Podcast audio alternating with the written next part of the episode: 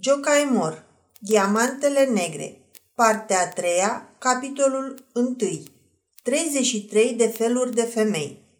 Oricine l-ar putea întreba pe filozoful nostru: O, tu înțeleptule, savantule, nebun fără seamăn pe pământ, ți-ai părăsit meseria pentru care trăiai, locuința ta simplă de la țară, unde te simțeai bine, tainicele duhuri ale focurilor și apelor, prieteni atât de dragi ție, și ai ieșit ca peștele pe uscat într-o lume care nu-i croită pentru tine. Transform știința în comedie și te apuci să ții prelegeri fantastice ca un șarlatan, faci pe figurantul în piese de teatru, cânți arii de operă, dansezi cotilion maghiar, joci cărți până dimineața și arunci banii în vânt, alergi după vulpi și iepuri, gata să-ți rup gâtul, te întregi la băutură și la orgii, faci curte doamnelor din înalta societate, te amesteci în chestiunile personale ale unor distinse familii străine, te cerți cu ofițerii din pricina conteselor frumoase, te apuci să tragi cu pistolul, te expui glontelui, împuși țigara și cujma de pe capul adversarului și, în sfârșit, mai iei în mână și sabia ca un barbar masaget. Ce ai tu de-a face cu oamenii paliți de la cei doi poli și cu domnii din saloanele pestei, cu concertele organizate în folosul fraților croați, cu figurile cotilionului maghiar, cu jocurile de cărți din cazinouri, cu bumbii căzuți de la jiletcile domnișoarelor contese, cu săbiile căpitanilor de husari și, în special, ce naiba ai tu de-a face cu faptul că una din contesele de Bondavar este certată cu babalâcul ei de bunic, că nu știe cum să se împace, să se ducă la el la Viena sau să-l ademenească pe el la Pesta? În general, ce cauți? Și ce rost ai tu aici? Dacă nu poți să răspunzi la toate aceste întrebări, atunci ești cel mai mare nebun din lume, care a făcut să se scrie despre el un roman și habar nu are el însuși cum de figurează în carte. Dar vă vom spune noi motivele pentru care Ivan a trecut prin toate acestea și pe urmă să judecați dumneavoastră dacă a fost nebun sau înțelept sau ceva între aceste două extreme. A fost un om cu sentimente obișnuite, care a făcut ceea ce i-a dictat inima, că doar și inima are drepturile ei. Să ne amintim că atunci când abatele Samuel a venit să-l invite la serata contesei Teodelinda, Berend Iván avea terminată scrisoarea de mulțumire către contesă și era cu un picior pe drumul spre casă. Numai că, între timp, a primit o misivă care îi schimbă hotărârea.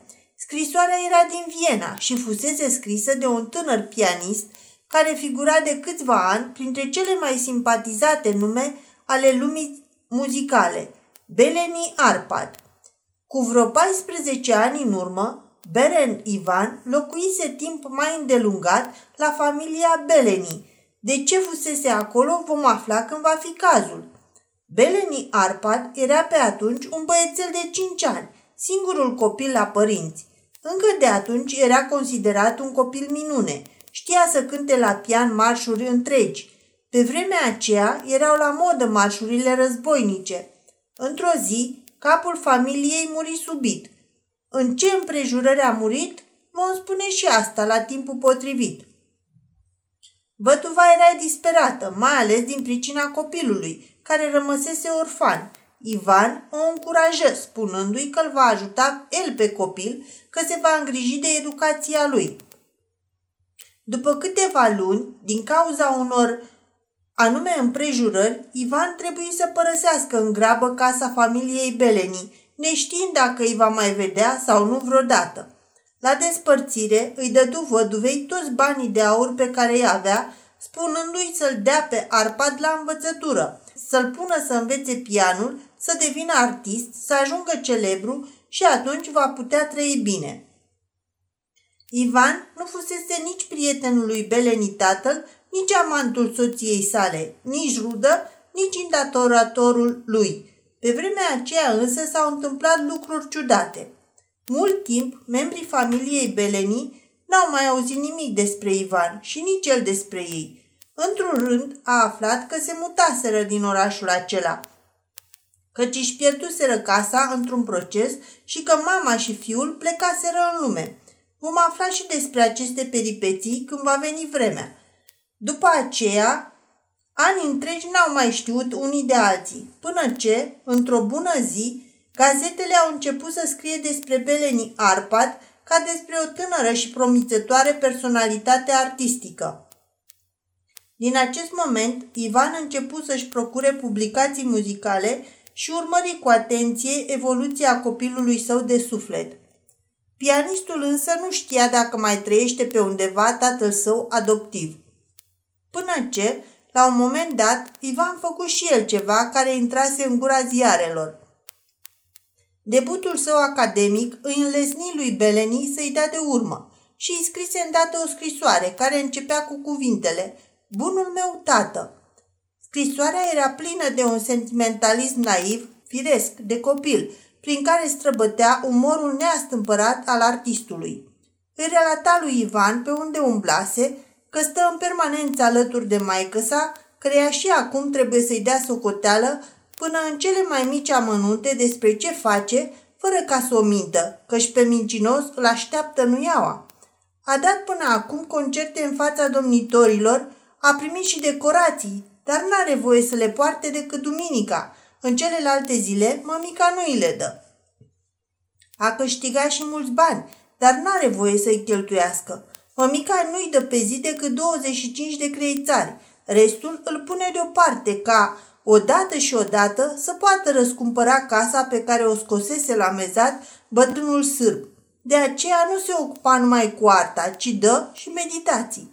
Dă lecții de pian și acompaniază la canto. E bine plătită și munca asta. Se află acolo cu deosebire o artistă care plătește ca în povești. Esodisan, soția unui oarecare bancher Kaulmann și solistă lirică. Aici inima lui Ivan început să bată mai tare. Se schimbă la față și început să citească cu și mai mare atenție. Este o muză desăvârșită, refugiată într-o monadă. Un copil zglobiu, dublat de o amazoană energică, artistă născută, un geniu care niciodată nu va cădea în mediocritate. Ar avea un noroc formidabil dacă nu s-ar teme de norocul ei. Are o minte înflăcărată și totuși e proastă ca pământul. Se poartă ca o curtezană, dar pot să jur că nu și-a descălțat încă pantofii de copil. Zburdă în fața mea ca o elevă, iar eu o dojenesc și o cert ca un profesor. Dacă ai vedea, dragă tată, cât de serios sunt. Acum m-am fotografiat anume pentru tine. Să nu crezi că vorbesc atât de mult despre o elevă de-a mea pentru că n-aș putea să scriu despre ceva mai inteligent, ci pentru că prin ea am descoperit un lucru care te interesează. Acest înger neastâmpărat îmi povestește totul, ca unui duhovnic. Uneori, întreaga oră ne trece cu poveștile ei, pe unde a fost, ce a făcut și câteodată îmi spune lucruri pe care eu, în locul ei, nu le-aș destăinui niciodată. Așteaptă puțin, dragă tată, trec numai decât la ceea ce te interesează pe tine. Iată ce fac eu cu această doamnă. Ea are 33 de roluri, în genuri cu totul diferite. Nu sunt roluri de scenă, ci doar de caracter. Un oarecare poet a scris versurile și un compozitor le-a pus pe note. Repetăm totul împreună, eu cânt variațiunile, ea joacă rolurile. Trec numai decât la esența problemei, nu-ți pierde răbdarea. Dă-mi voie să-ți înșir mai jos rolurile. 1. Lorelai. 2. Cleopatra. 3. Regina Soarelui. 4. Sclava greacă. 5. Bacanta. 6. Sultana Nur Mahal. 7. Mireasa. 8. Prima scufie. 9. Baiadera. 10. Claudia Leta, Vestala. 11. Amalazunta. 12. Magdalena. 13. Ninon. 14. Lunatica. 15. Medea. 16. Salomea. 17. Huri. 18. Disperarea lui Hero. 19. Boneta frigiană. 20. Turandot. 21. Țăranca. 22, mama, 23, Jean Lafol, 24, Ofelia, 25, Judith, 26, Zuleica, soția lui Putifar, 27, Vivanghera, 28, Grizet, 29, Creola, 30, Lucreția, 31, Zânărea, 32, Giulia Gonzaga. Cel de-al 33-lea rol nu-l cunosc, încă nu l-a repetat niciodată. Dar la ce îi trebuie toate aceste roluri ciudate dacă nu apare pe scenă niciodată? Mie mi se spune că sunt necesare tocmai pentru ca talentul scenic al doamnei să se dezvolte multilateral, deoarece urmăresc să-i obțină un contract la operă. Dar totul trebuie explicat și înțeles bine. Soția unui bancher milionar care locuiește într-un apartament închiriat cu 4.000 de fiorini pe an vrea totuși să ajungă pe scenă, unde îi se vor plăti cel mult 16.000. Din aceștia, 6.000 trebuie date maestrului de canto, care a recomandat-o, 2.000 dirijorului de cor, 4.000 ziariștilor, ca să o laude mereu, 3.000 persoanelor plătite să o aplaude și să-i ofere buchete de flori. Îi rămâne 1.000, adică atât cât cheltuiește pe parfumuri. Dar asta nu e totul. O femeie frumoasă, care mai e și artistă, are curtezani, care îi sunt cu atât mai accesibil cu cât locuiește separat de soțul ei. Asta mi se pare firesc, doar nu o să se lase bancherul deranjat în afacerile lui zi și noapte de solfegiile doamnei. Există deci indivizi aleși numiți cum mecen, protectori ai artei, domni cu poziție înaltă, al căror cuvânt este decisiv în fața intendanturii și mareșalatului curții imperiale. Mă rog, totul se petrece cu decență. La reprezentațiile doamnei sunt de față eu și soțul ei. Printre amatorii de artă care asistă se numără conți, prinți, domnitori. Jos pălăria în fața lor. Ăstora le spunem între noi frici, naci, muchi, manci. Printre mulți alții se găsesc și doi prinți, prințul Marii și prințul Baldi, pe numele lor de botez Valdemar și Tibald. Alaltăieri Evelin, acesta este numele doamnei, a fost tare rău dispusă la lecție. Fără să o întreb ce necazuri are, le-a mărturisit singură. Închipuiește-ți ce nesuferit poate fi acest prinț Valdemar. Ieri, în lojă, mi-a spus că dacă nu-l primesc la repetițiile mele, o să-l ruineze pe Lixi. Ăsta e numele de alintare al soțului ei, Felix. Dar de ce nu lăsați să vină, am spus eu, ar căscați și el gura ca atâția alții, pentru că nu-l pot suferi. I-am comunicat lui Lixi ce a spus Valdemar, iar Lixi a spus că o să-l ruineze el pe prinț, o să vadă el. Și tot atunci mi-a comunicat că voi face repetițiile în fața prințului Tibald. Acesta e un bătrân cum se cade, căruia i-ar putea fi nepot. Evelin își mușcă buzele și adăugă. Trebuie să aflu ceva de la el. Cred că știu ce. Nu pot să știi. E vorba doar de o semnătură în legătură cu un lucru care nu-l costă nimic, în timp ce pe Lixi îl poate face atotputernic. Știi? Lixi are o întreprindere mare, o societate de exploatare a cărbunelui, afacere de mai multe milioane, dar locul pe care se află mina, moșia Bondavar, este proprietatea prințului Tibald. Contesa Teodelinda a și cedat-o, dar fără aprobarea prințului, acțiunile nu se vor putea vinde la bursă. Valdemar acționează împotriva acestei aprobări, deci trebuie neapărat câștigat prințul Tibald. Lixi spune că a susit momentul, deoarece prințul Tibald s-a certat cu unica lui nepoată, contesa Angela, și aceasta l-a părăsit.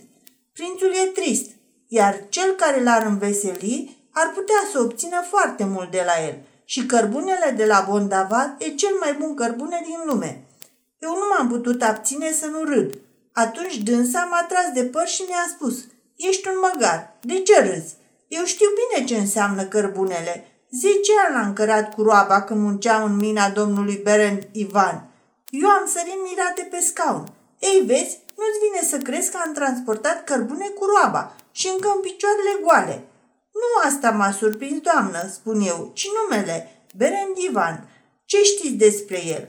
Este actualul proprietar al minei din Valea Bondei, pe unde Felix vrea să deschidă o nouă exploatare modernă care să înglobeze toată moșia Bondavar.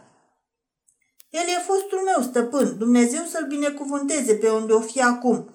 Ei, dragă tată, am ajuns la sfârșitul acestui lung preludiu pe care l-ai ascultat. Eu, cu mintea mea de muzician, am văzut lucrurile astfel. Va să zic că bunul meu tată are o întreprindere minieră în Valea Bondei. O societate cu multe milioane vrea să înființeze acolo o exploatare uriașă.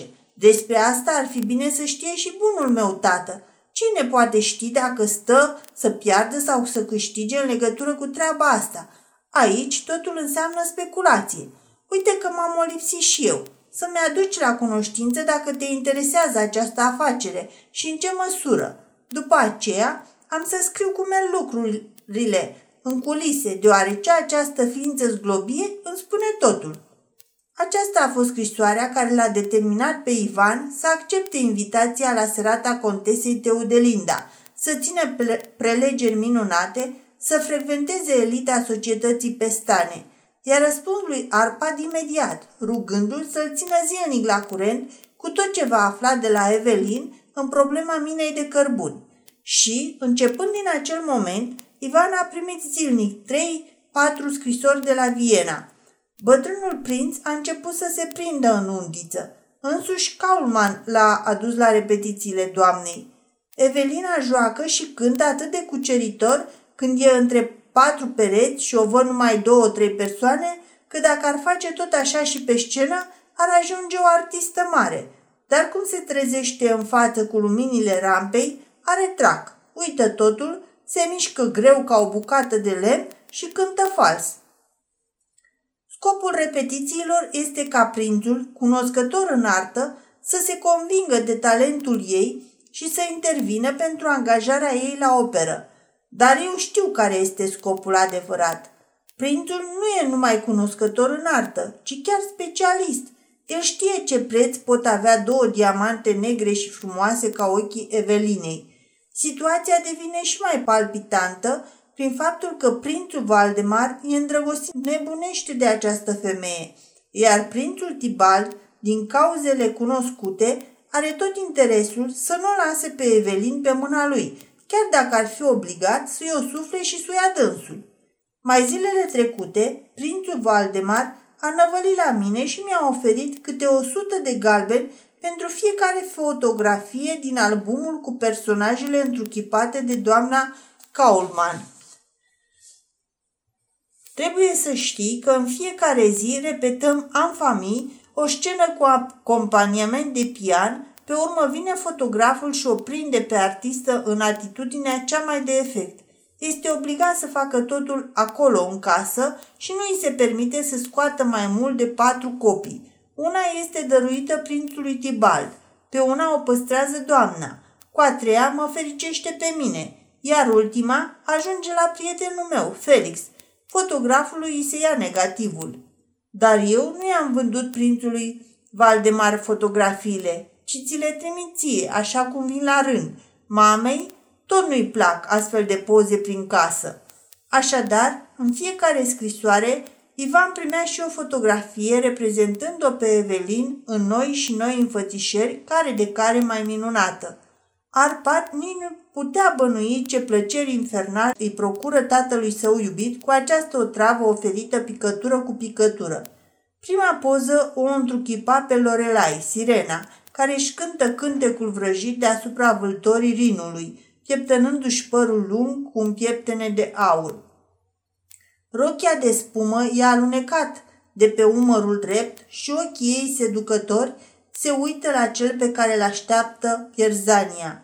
A doua poză era a Cleopatrei, în momentul când se duce la Tarsus, în fața cuceritorului, ca să-l înduplece cu farmecele ei femeiești. Era o fotografie de o bogăție strălucitoare, reprezentând pe regina ambițioasă și totodată pe femeia avidă de plăceri, întruchiparea tandreței și a mândriei. Fotografia a treia, a reginei soarelui, soția lui Atahualpa, ultimul rege al incașilor, cu privirea ei îndrăzneață și mândră, de o măreție surprinzătoare în rochia din care ies brațele rotunde și goale. Cu unul din ele înalță spre cer jertfa oferită soarelui, o inimă omenească pe care regina o privește cu o anumită răceală. Toată fața ei pare a reflecta răceala cerului. A patra imagine înfățișa o sclavă greacă. Frumusețea chinuită, pudoarea lezată care vrea să rupă lanțurile care îi leagă mâinile. O îndrăzneață statuie de marmură, a cărei concepție neobișnuită s-a născut în capul lui Pradier și s-a perfecționat prin idealizarea dată de Torvaldsen. Cea de-a cincea este o bacantă, inspirată dintr-un vechi basorelief roman, reprezentând cortegiul lui Bacchus. O expresie zglobie, îndrăzneață, provocatoare și extaziată, îmbrăcăminte surprinzătoare, piele de leopard, un tirs și o cupă. Beția însăși, idealizată în forme sălbatice cu mișcări fulgerătoare. A șasea o reprezintă pe sultana Nur Mahal, o făptură statică, cu membrele și trăsăturile feței încremenite, dar cine se pricepe în artă își dă seama că privirile ei întunecate ascund taine pe care doar cunoscătorul le pătrunde și sunt dătătoare de fericire și de sfătare pentru cel care înțelege. Fotografia a șaptea înfățișează o mireasă, în rochie albă de dantelă, pe cap cu o cunună albă, cu părul înfășurat într-un văl, pe față o expresie tremurătoare, frica de fericirea necunoscută, cu lacrimi în ochi și pe buze cu un surâs părelnic.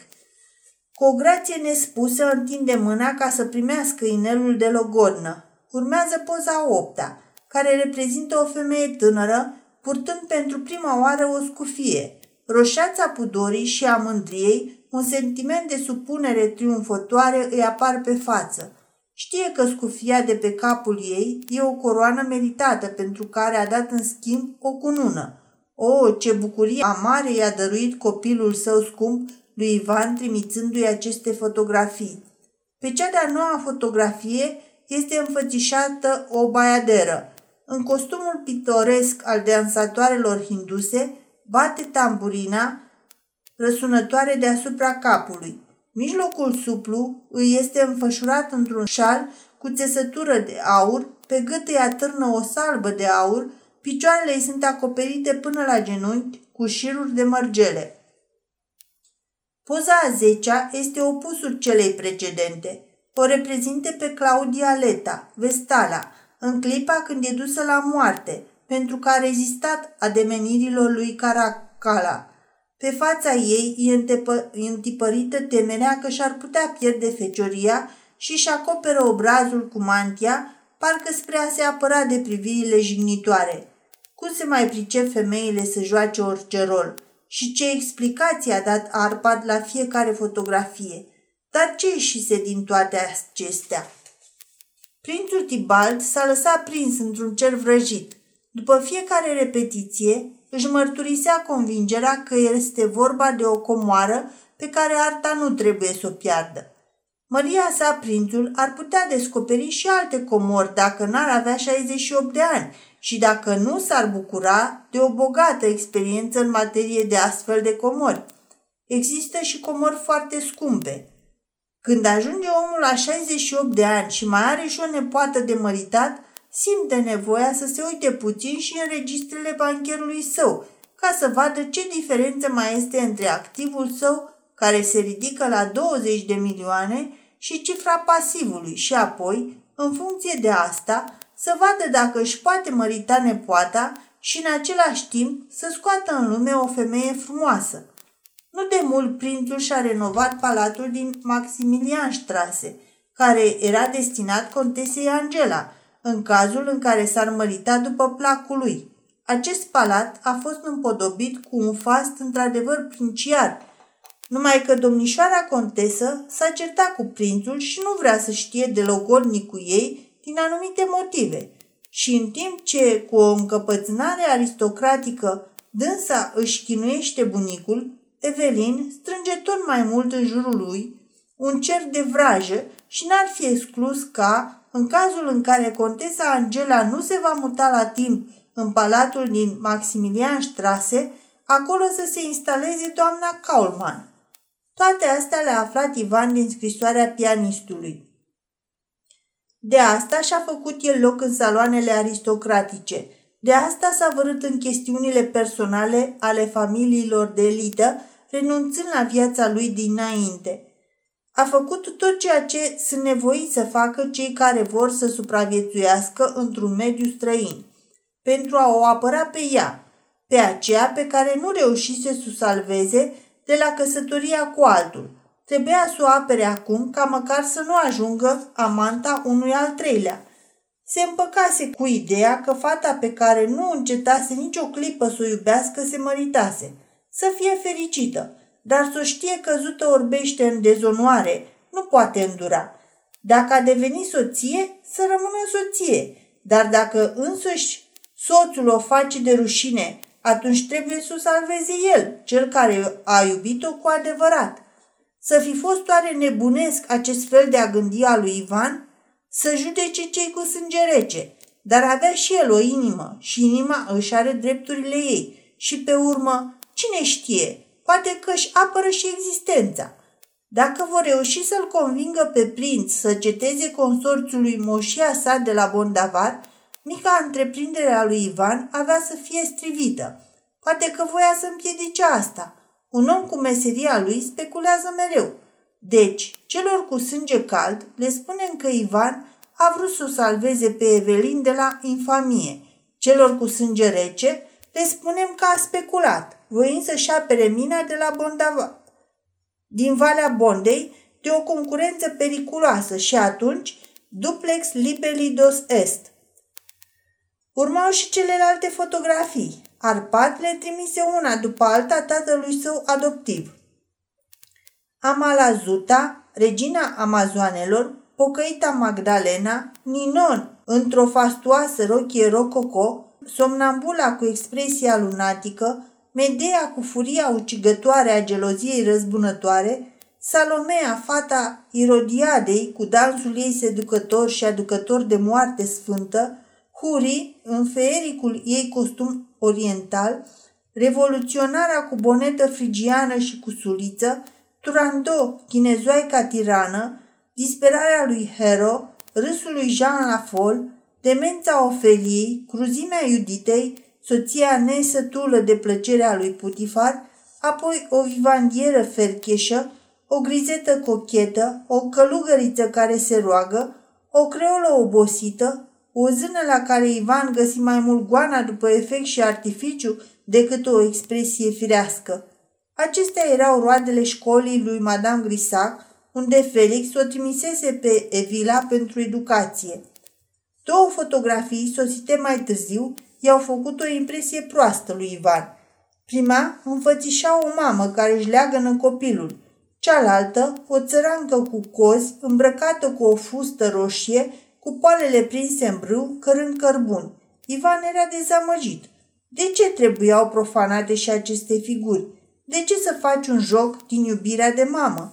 Ar fi putut renunța la această poză. Iar pe fata cu fusta roșie, de ce n-a lăsat-o celui care a iubit-o, așa cum era? Într-o bună zi, artistul îi scrise iar lui Ivan: acest Kaulmann, patronul meu, e un ticălos fără pereche. Până acum venea împreună cu prințul Tibald la repetițiile noastre.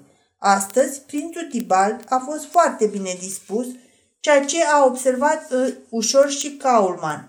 La început, prințul a spus că a primit o scrisoare de la contesa Angela și că de asta se bucură. Nepoata lui îi scria cu multă dragoste. Îl anunța că i-a ieșit în cale ca din pământ un anume Berend Iván, care a avut îndrăzneala să-i țină o lecție și să-i spună în față că aristocrații maghiari au și obligații față de patrie pe care nu și le îndeplinesc, că prințul Tibald ar trebui să se mute acum la Pesta, că acolo e locul fiecărui nobil maghiar.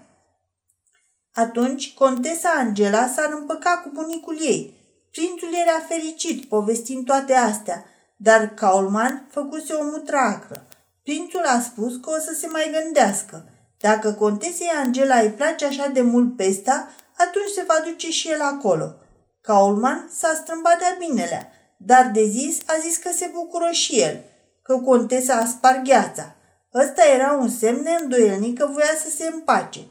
Dar dacă el ar fi în locul printului, ar mai încerca măcar cu încă o scrisoare să o înduplece să vină ea la Viena și să nu-l invite pe prinț la Pesta.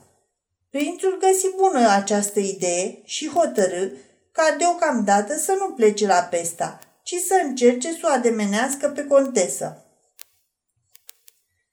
Apoi am trecut la ultimele două repetiții. Figura a 32-a este cea a Giuliei de Gonzaga. Întâmplarea o poți găsi în orice culegere de nuvele. La acest personaj numai costumul este interesant și constă dintr-o cămașă de noapte din muselină care lasă picioarele neacoperite. Astfel, sub acest costum sălășluiește virtutea feminină cea mai severă, după cum spune istoria, iar Giulia gesticulează cu un cuțit în mână, gata să-i ucidă pe toți cei care îndrăznesc să-i privească picioarele. Anexez fotografia. La repetițiile de până acum a fost prezent și Kaulmann. La proba scenei cu Giulia de Gonzaga a anunțat dinainte că nu poate participa, trebuind să plece undeva, cerându-mi să rămân și să îndeplinesc rolul de gard de dam. Dar nici eu n-am putut participa la repetiție. Când i-am arătat mamei această fotografie, dânsa s-a îngrozit și s-a opus categoric ca puștiul ei să acompanieze o artistă îmbrăcată într-un asemenea costum, să o anunț pe doamna că sunt bolnav sau să născocesc altceva. Dar eu nu m-am încurcat cu minciuni și i-am spus de-a dreptul zânei mărinimoase: ascultă, doamnă, mama nu mă lasă să te acompaniez când ești cu picioarele goale, ori, cum în acest rol are haz tocmai faptul că umbli fără ciorap, eu mâine nu mai cânt. Nebuna a început să râdă de mine și mi-a spus că se descurcă ea și singură. Nu-mi pasă, poate să facă orice. De altfel, mama are perfectă dreptate să nu mă lase și am și eu dreptate când îi spun asta doamnei. Ivan rămase foarte abătut despre citirea acestei scrisori. Se uită mult timp la fotografie. O femeie, strângându-și la piept îmbrăcămintea ușoară de noapte, cu o privire ucigătoare, cu părul răvășit în mâna dreaptă, întinsă, ținând un pumnal și cu piciorul gol pe ceva care părea a fi cadavrul unui bărbat acoperit cu un covor. Îmbrăcămintea ușoară se mulează pe formele ei sculpturale. În aceea zi, Ivan a aflat de la o doamnă istoria Giuliei de Gonzaga, iar a doua zi a primit o altă scrisoare de la Arpad. Plicul sosi tocmai pe când se întorcea de la duelul cu pistoalele. Tânărul artist îi comunica ce se întâmplase mai departe. Evelyn s-a produs în fața prințului fără acompaniament muzical și fără acompaniament conjugal. Fotografia o dovedește. În fața unei frumuseți atât de surprinzătoare, principiile prințului s-au năruit. Se duse la ea și găsi curajul să-i apuce mâna. Femeia ucigașă a început să râdă. Nu vedeți că am cuțitul în mână? Eu pot să vi-l iau. Femeia râdea și din mâna unei femei care râde poți să smulgi ușor un cuțit. În această clipă, râsul Evelinei își găsi ecoul. Dacă ecoul unui cântec de Filomelă poate fi un orăcăit de broască. Și în fața prințului încremenit, Seivi, dintre tufele de azalee și mirt care decorau sala, un monstru pitic, un schilod în cârje, șchiop, cu un cap lung, cufundat între umeri gheboși, cu rânjetul pocit al infirmilor pe fața de satir. Și arătarea cu patru picioare oloage ajunse cu pași mărunți la perechea care se tachina. Nu suntem singuri, spuse râzând Evelyn.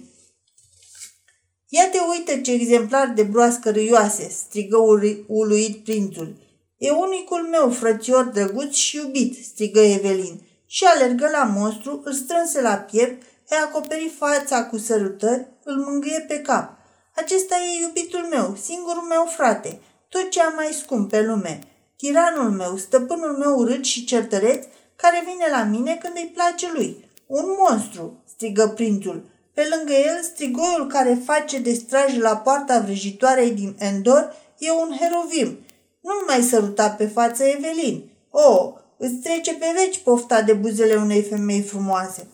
După asta, Evelin își aruncă pe umeri un burnus, încălță niște papucii și îi spuse prințului că a mai rămas rolul al 33-lea. Prințul întreba care este acest rol și Evelin șopti: îl veți afla poi mâine. Și cine îl mai află? Nimeni altul. Nici măcar acest Caliban, nici el. Cu totul vrăjit, prințul își luă ziua bună de la Evelin, la cărei ultimă repetiție avea să participe singur poi mâine. Ea avea nevoie de o zi pentru pregătiri. Am aflat această întâmplare chiar de la infirmul care mă iubește foarte mult și vine în fiecare zi la noi la dejun. Deși Evelin îi dă tot ce-i trebuie, el nu se simte bine până nu capătă ceva. Prinț de-ar fi acest copil și tot ar coborî din caleașcă să cerșească câțiva creițari, așa e de stăpânit de această patimă. Mai îi spune orice pentru a o acadea. În special, i-a plăcut că prințul a numit exemplar de broască râioasă. Mi-a și arătat cum s-a târât în cele două cârje și cum a râs cu vocea lui răgușită când domnul acela mare a dat să ia cuțitul din mâna surorii sale. Poi mâine am să scriu și mai mult. Poi mâine? Dar Ivan nu voia să mai apuce acest poi mâine. Totuși, dacă îl va apuca, vă asigur că va lăsa în urma lui asemenea mușcături încât au să-l țină minte toți. În acea noapte, treaz fiind, a visat-o pe Giulia de Gonzaga în două exemplare, care amândouă au vrut să-l ucidă, cu toate că nu merita așa ceva din partea nici uneia.